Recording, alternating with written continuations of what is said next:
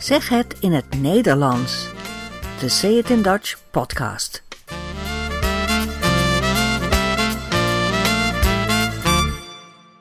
Nummer 46. In deze aflevering praat ik over de Nederlandse mentaliteit. Doe maar gewoon, dan doe je al gek genoeg. Dat is het thema, inclusief kort mediafragment.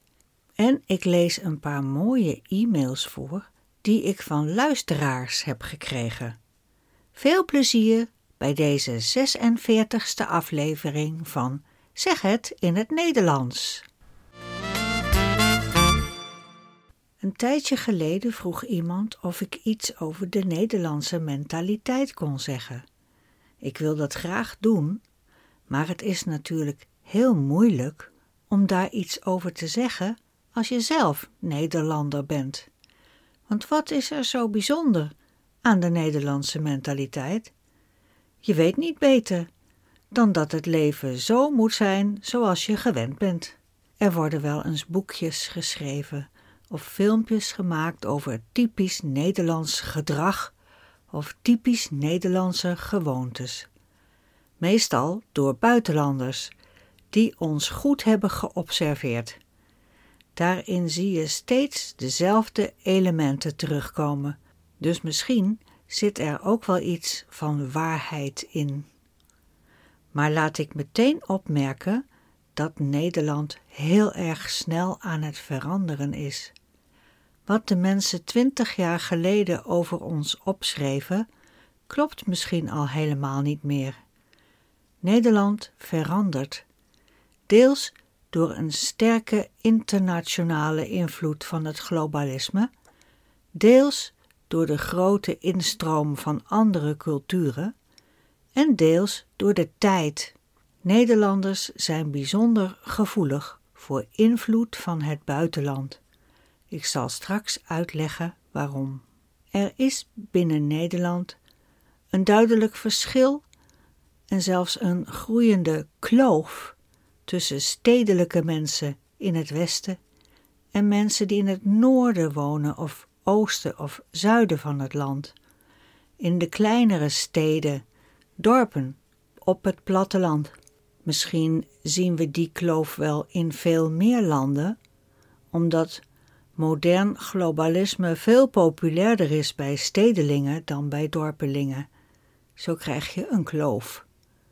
Dertig jaar geleden schreef een psycholoog die in Amerika geboren was en in Nederland was komen wonen, een boekje met de titel Doe maar gewoon. De schrijver heet Jeffrey Wijnberg. Doe maar gewoon is een heel goede titel, want de spreuk die iedereen altijd noemt als het over Nederland gaat is: Doe maar gewoon, dan doe je al gek genoeg. Dit is zo'n beetje de kern van de Nederlandse mentaliteit. Het zou eigenlijk in ons volkslied moeten staan. Doe normaal, stel je niet zo aan. Doe gewoon, doe even normaal. Hé, hey, doe eens normaal. In Nederland is het een belangrijk punt dat alle mensen gelijk zijn, gelijkwaardig zijn. Egalité, een van de drie kernwoorden uit de Franse Revolutie. Dat is hier echt een uitgangspunt. Gelijkheid. Natuurlijk zijn niet alle mensen hetzelfde, maar we willen liever niet dat iemand zijn hoofd boven het maaiveld uitsteekt. Dus excelleren, opvallen, anders zijn, dat doe je hier liever niet. We zijn graag net zoals alle andere mensen. Gewoon zijn, gewoon doen, net als iedereen, niks bijzonders. Als wij over een beroemde persoon zeggen: hij is zo gewoon gebleven, dan is dat een groot compliment. We zeggen dat van Nederlandse artiesten die gewoon naar de Albert Heijn gaan. En we zeggen het van onze premier Mark Rutte als hij gewoon op de fiets naar het binnenhof gaat. Maar dat doet hij alleen in verkiezingstijd hoor. Ik zou zeggen, doet u zelf eens normaal. We vonden koningin Juliana ook zo geweldig, omdat ze zo gewoon was als koningin. Ze kon je oma zijn, zeg maar. Zij was de oma van onze huidige koning Willem-Alexander. Als wij over miljonairs of miljardairs praten, dan hoor je meestal niet veel bewondering. Alleen miljonairs die er niet mee te koop lopen zijn acceptabel. Ermee te koop lopen betekent er trots op zijn en vooral laten zien hoe rijk je bent. Hij is schatrijk, maar hij loopt er tenminste niet mee te koop. Want voor je het weet gaat hij naast zijn schoenen lopen. Naast je schoenen gaan lopen, dat betekent dat je verwaand bent, dat je arrogant doet. En in Nederland mag je niet verwaand zijn, niet arrogant. Wat verbeeldt hij zich wel, zeg? Wie denkt hij wel niet dat hij is? Opscheppen, pochen, dat zijn negatieve werkwoorden. Het is niet de bedoeling dat je te koop loopt met je successen. Daarom zie je in Nederland wel vaak valse bescheidenheid. Mensen maken hun succes een beetje normaler, kleiner dan het is. Hier hoor je de bekende Nederlandse voetballer Virgil van Dijk. Hij voetbalt voor Oranje, het nationale team, en voetbalt nu al een aantal jaren bij Liverpool. Hij werd in 2019 tot beste voetballer van Europa gekroond.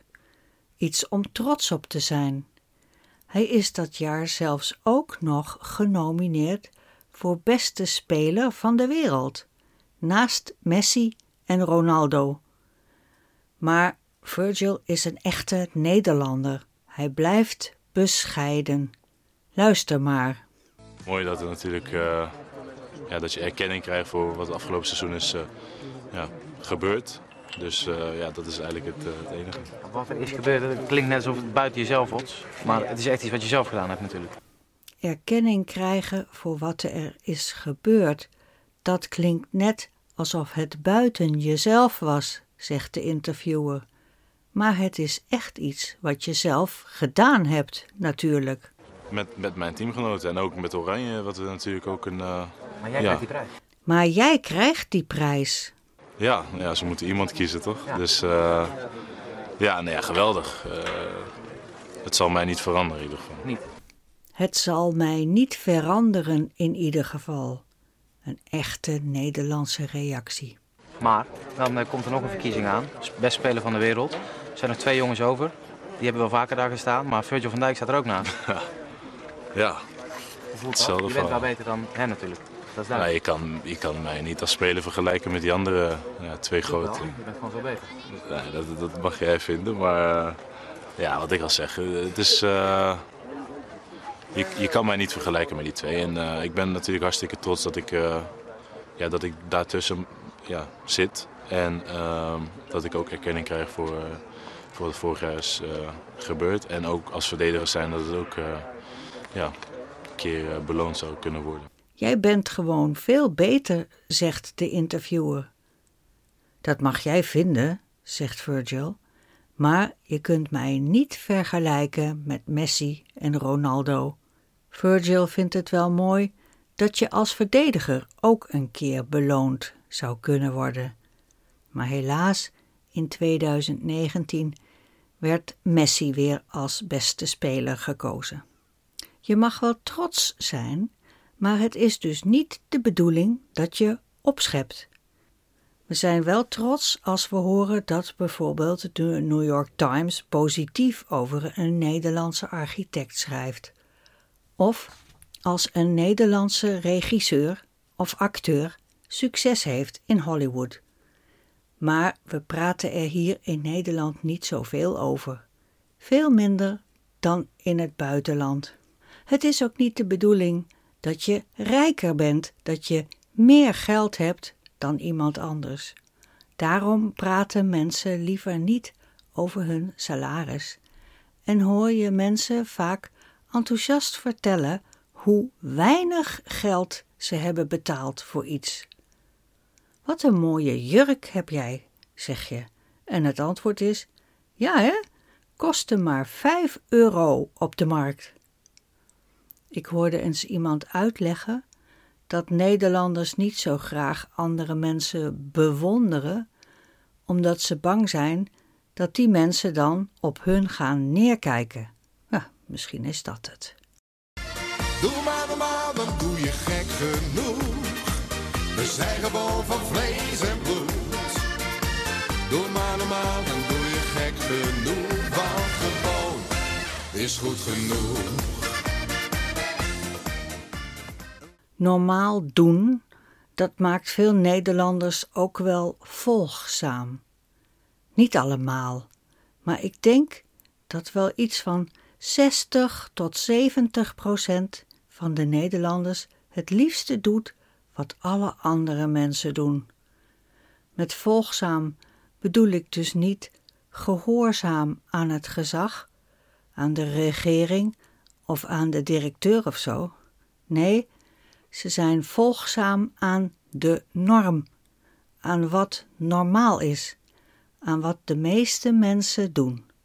Daarom gingen de coronaregels hier ook zo gemakkelijk in werking.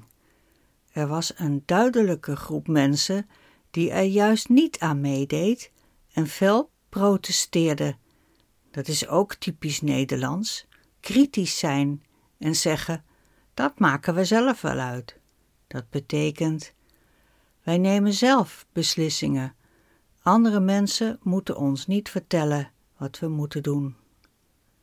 Maar de meeste mensen deden gewoon braaf hun mondkapje op, hielden netjes anderhalve meter afstand en deden elke keer een coronatest omdat het zo hoorde.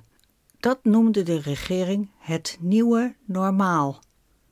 Ik gebruik de woorden braaf en netjes en ik zeg omdat het hoorde. Dat zijn woorden die hier veel worden gebruikt. Bijvoorbeeld ik heb netjes betaald. Of ik ben gewoon braaf naar huis gegaan. Of ik heb me netjes laten vaccineren. Of ik ben braaf in de rij gaan staan. Netjes is een positief woord, zoals het hoort, zoals de norm is, zoals de meeste mensen doen. Netjes is oké en geaccepteerd. Ik zei zojuist dat egalité, gelijkheid, heel belangrijk is hier. Dat zie je ook op de Nederlandse werkvloer, op kantoor, in een Nederlands bedrijf. Er is vaak een informele sfeer waarbij de baas en zijn medewerker elkaar met de voornaam aanspreken en elkaar tutoyeren, jij zeggen in plaats van u. Op de Nederlandse werkvloer is ook veel meer discussie dan bijvoorbeeld in een Engels, Duits of Amerikaans bedrijf. Maar ik vind het moeilijk om te vergelijken, omdat ik nooit voor buitenlandse bedrijven heb gewerkt. Ik zou het heel erg leuk vinden als jullie die ervaring wel hebben en mij eens vertellen wat je het verschil vindt, wat je typisch Nederlands vindt op het werk. Hopelijk zijn er genoeg Nederlandse bedrijven te vinden waar niet-Nederlanders werken. Laat het me weten met een e-mail via de website www.dutchidiom.com. Normaal is dus een positief woord. Er is zelfs een muziekgroep die zich normaal noemt. Ze zingen in dialect ik vertelde erover in de aflevering die over Nederlandse popmuziek gaat. Ze maakte zelfs een liedje met de titel Doe even normaal. Doe even normaal.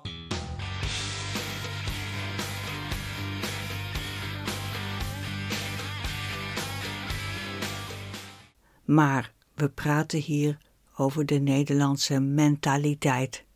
Doe maar gewoon. dat zegt ook iets over de manier waarop wij hier met onze emoties omgaan. Als Nederlander moet je je emoties beheersen. Je moet ze niet zomaar aan iedereen laten zien. Dat is over het algemeen een westers kenmerk, maar in Nederland gaat het nog een stapje verder. Wij noemen dat nuchter. Nuchtere Nederlanders. Nuchter betekent eigenlijk niet dronken of niet gegeten hebben of niet hysterisch zijn, niet gepassioneerd zijn. Nederlanders reageren graag nuchter. Als je blij bent, moet je niet te hard juichen. En je moet niet al te enthousiast zijn. Als wij bijvoorbeeld Amerikanen horen zeggen dat iets het beste van alle tijden is, of iemand is de grootste van de wereld, dan schudden wij ons hoofd en zeggen: Kom, kom, niet zo overdrijven. Alleen als de eerste lentedag er is, of, of Nederland wint met voetballen of zo, dan zie je opeens dat Nederlanders best heel erg blij kunnen zijn en vrolijk kunnen worden. Maar dat zijn uitzonderingen. Als je verdrietig bent, moet je niet zo hard huilen. Dat moet je heel zachtjes doen. En je tranen snel drogen, je verdriet verbergen. We vinden het wel mooi als we mensen op televisie zien huilen, maar zelf nee, dat vinden we afschuwelijk. Als je naar een Nederlandse begrafenis gaat, zie je wel bedroefde gezichten, maar je hoort geen harde jammerklachten. Misschien een klein beetje snikken en snotteren en snuiten. Als we beelden zien van een begrafenis in het Midden-Oosten, dan schudden we ons hoofd en zeggen: Nou, nou, zo kan hij wel weer. Dat betekent: nu is het wel genoeg geweest. Zo was het altijd, maar dat is wel aan het veranderen hoor, en snel. Nuchterheid, ingetogenheid, beheersing. In de 21ste eeuw zijn gevoelens veel belangrijker geworden. Iedereen heeft emoties. Iedereen kan zich snel gekwetst voelen door woorden in boeken of films of door opmerkingen van iemand. Op het Nederlandse platteland vind je nog wel veel Nederlandse nuchterheid. En boosheid? Tot voor kort was het ook niet goed zichtbaar. Boosheid lost geen problemen op, zeiden we dan. Je moet fatsoenlijk blijven, beschaafd. Je moet erover praten, er samen uitkomen, rustig blijven.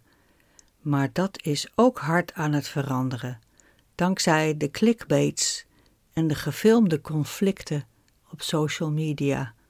Jeffrey Wijnberg en andere schrijvers zeggen dat Nederlanders een gebrek aan zelfvertrouwen hebben, dat zij een Calimero-complex hebben. Kennen jullie dat woord? Calimero was ooit een kinderprogramma op televisie, gemaakt naar een Italiaans origineel. Het ging over een klein kuikentje met een half eierdopje op zijn hoofd. Hij was maar klein en hij zei altijd: Ik ben klein en jij bent groot, dat is niet eerlijk. In het Nederlandse programma had hij een beetje een Italiaans accent gekregen. De stem van Calimero klonk zo. Nou, dat is ook wat. Zo doen ze nou altijd, want zij zijn groot en ik is klein. En dat is niet eerlijk. Oh nee. De meeste Nederlanders kennen die uitspraak heel goed en zien ook een beetje van zichzelf daarin. Een Calimero-complex, Calimero-syndroom zeg maar, dat is het gevoel dat je te klein bent om serieus genomen te worden en dat je dat heel vervelend vindt. Het woord Calimero-complex staat sinds een paar jaar zelfs in het officiële woordenboek. En ja, Nederland is een klein land en alle andere landen zijn veel groter en dat is niet eerlijk, oh nee. Wij hebben moeite om positief over onszelf te denken. We halen onszelf graag naar beneden en vinden bijvoorbeeld cultuur uit het buitenland veel beter dan die van ons. Als een Nederlandse film erg goed is, zeggen mensen wel dat hij on-Nederlands goed is. En in de literatuur is vertaalde literatuur vaak veel populairder dan oorspronkelijk Nederlands. En onze eigen geschiedenis vinden we niet zo heel belangrijk. We schamen ons een beetje voor onze landgenoten, voor onze voorvaderen. En als je zegt dat je trots bent op Nederland, schieten heel veel politici in de stress. Ik ben zelf ook Nederlander en maak me ook schuldig aan kritiek op Nederland. Maar ik ben ook trots op ons land, op onze taal, op onze cultuur en onze geschiedenis. Anders zou ik immers nooit deze podcast kunnen maken. Ik vind het heel jammer dat het typische Nederlandse leven zo snel aan het verdwijnen is. En ik zou het allemaal wel in een doosje willen bewaren. Haha, een podcastdoosje. Natuurlijk ben ik heel erg benieuwd naar jullie reacties. Jullie kijken met andere ogen dan ik. Hoe zijn jullie ervaringen in dit land met deze mensen? En wat is het verschil met de mentaliteit in je eigen land? Laat het weten. En, oh ja, wees eerlijk. Dat vinden wij hier namelijk ook heel belangrijk. Zeg gewoon hoe het is. Spreek je uit. Wees direct. Dat mag ook in een e-mail aan mij via dutchidiom.com. Ik kijk er naar uit. Een paar maanden geleden was ik de grote ster op het festival van Voelichem. Overal aanplakbiljetten met mijn foto. Er hingen van die spandoeken boven de straten met mijn naam in zulke koeienletters. En weer had ik die avond zo'n laaiend enthousiaste menigte in het dorpshuis. Maar toen ik terugkwam op mijn hotelkamer, helemaal alleen... Ja, dat zullen er wel meer gezegd hebben die avond.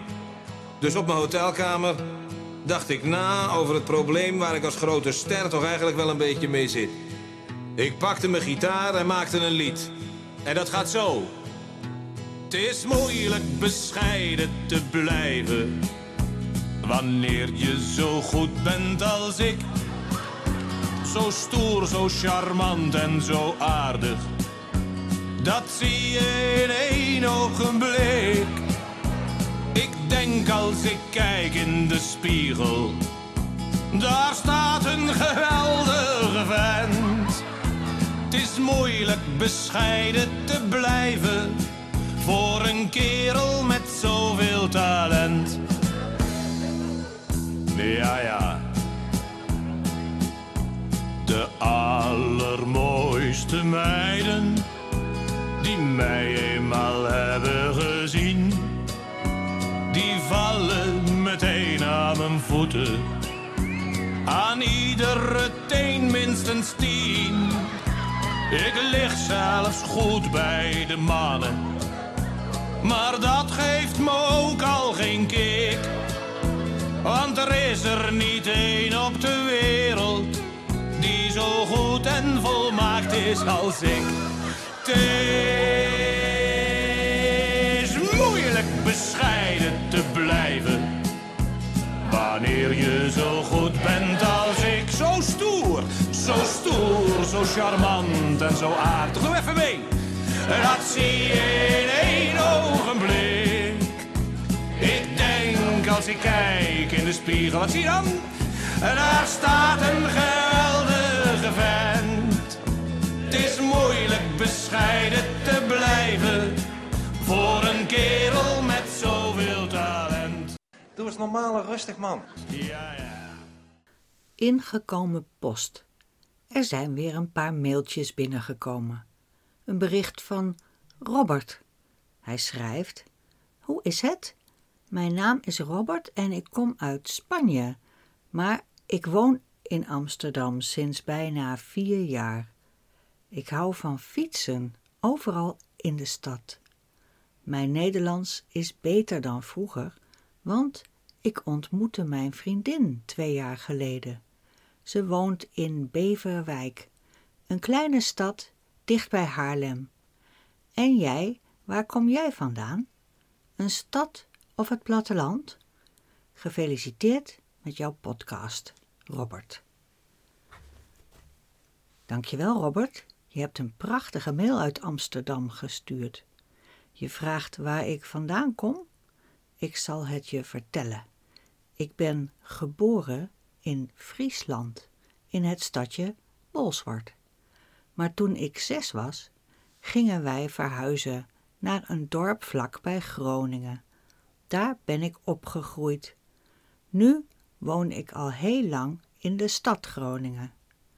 Groningen is een stad in het noorden van Nederland. Hij bestaat al meer dan duizend jaar. Er wonen nu ongeveer 200.000 mensen, waarvan heel veel jonge mensen. De helft van de Groningers is jonger dan 35. Er is hier een universiteit en er zijn ook veel academies. Veel jonge mensen uit Nederland, maar ook uit het buitenland, komen hier naartoe. Rondom de stad Groningen is heel veel platteland met boerderijen, weilanden en kleine dorpjes. Ik vind het een prachtige provincie. Ik kreeg ook een e-mail van Oli, die heel goed is in talen. Beste mevrouw Jorien, ik heet Oli en ik kom uit Roemenië. Laat me beginnen met zeggen dat ik uw podcast echt heel leuk vind. Ik luister iedere ochtend en middag ernaar, als ik naar mijn werk en terug naar huis ga. Ik heb daarom heel veel interessante dingen over Nederland en de Nederlandse cultuur, levensstijl en geschiedenis geleerd.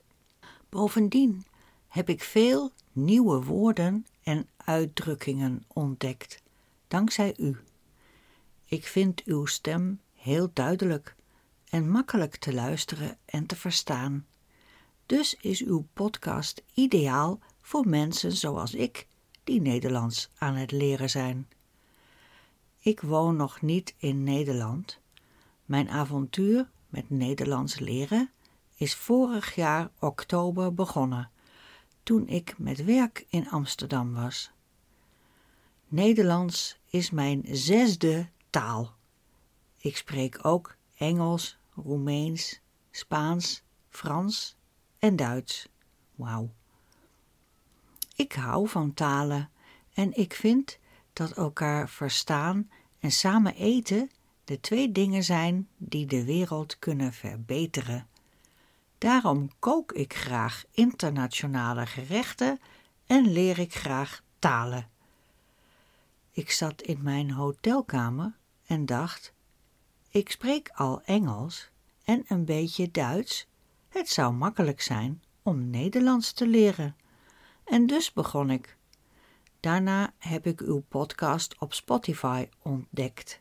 En samen met een taalleerapp ben ik begonnen te studeren en oefeningen te maken. Nu, vier maanden later, ben ik zeker genoeg over mijn taalkennis om dit bericht te schrijven zonder hulp. Dus excuus voor mijn fouten, alstublieft. Er waren niet zoveel foutjes. Ik heb alleen af en toe de volgorde van de woorden verbeterd, maar de rest is prima. Olly schrijft nog: Ik wil u veel succes wensen met deze podcast. Dank u wel voor uw werk en inspanning en ik verheug me erop de volgende aflevering te luisteren. Groetjes uit Roemenië, Olly. Nou, dit is echt een heel goed geschreven bericht. Jij bent goed in talen, je hebt talent. In Nederland zeggen we dan: Je hebt een talenknobbel. Vroeger dachten ze dat mensen die goed waren in talen een soort bult hadden in hun hersenen en dat je die bobbel aan de buitenkant kon zien, als een bult boven je ogen. Dan kon je gewoon naar iemands gezicht kijken en zeggen: Jij hebt een talenknobbel, dus jij bent goed in talen. En tegen iemand anders: Jij hebt een wiskundeknobbel, dus jij bent goed in wiskunde. Wiskunde is het Nederlandse woord voor mathematica. We weten nu wel dat het geen echte bult is, maar het woord talenknobbel en het woord wiskundeknobbel is wel echt. Grappig, hè? Er is ook post gekomen uit Duitsland van Lars. Hallo, mijn naam is Lars. En ik woon in Oldenburg in Duitsland.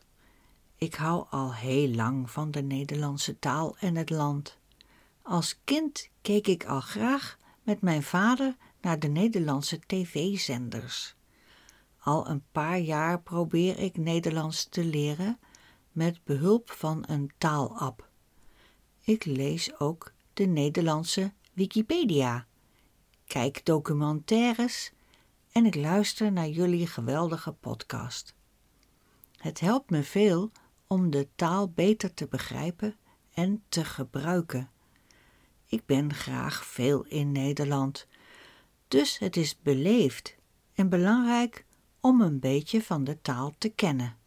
Vooral omdat ik het altijd heel vervelend vind dat Duitsers overal in Nederland als vanzelfsprekend Duits spreken.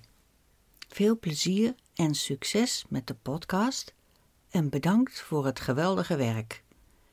Hier is een aanbeveling voor alle luisteraars. U kunt afleveringen van de documentaire De Hokjesman bekijken op YouTube. Je kunt veel leren over het land en de mensen. Dankjewel Lars voor deze mail met de speciale tip voor luisteraars. De Hokjesman is inderdaad een mooi televisieprogramma. Het gaat meestal niet over gewone Nederlanders, maar juist over een beetje bijzondere dingen en bijzondere mensen. Allemaal bedankt voor jullie mails. Je kunt altijd een bericht sturen via de website dutchidiom.com en wie weet wordt jouw mail een volgende keer voorgelezen in de podcast. Het mag in het Nederlands met fouten erin, of zonder fouten, of in het Engels, dat is ook prima. Schrijf maar eens een berichtje. Ja, doe eens normaal, man. We zijn aan het einde gekomen van deze aflevering. Hartelijk bedankt voor het luisteren. Lees meer, doneer, reageer en abonneer je op www.dutchidiom.com. Tot ziens!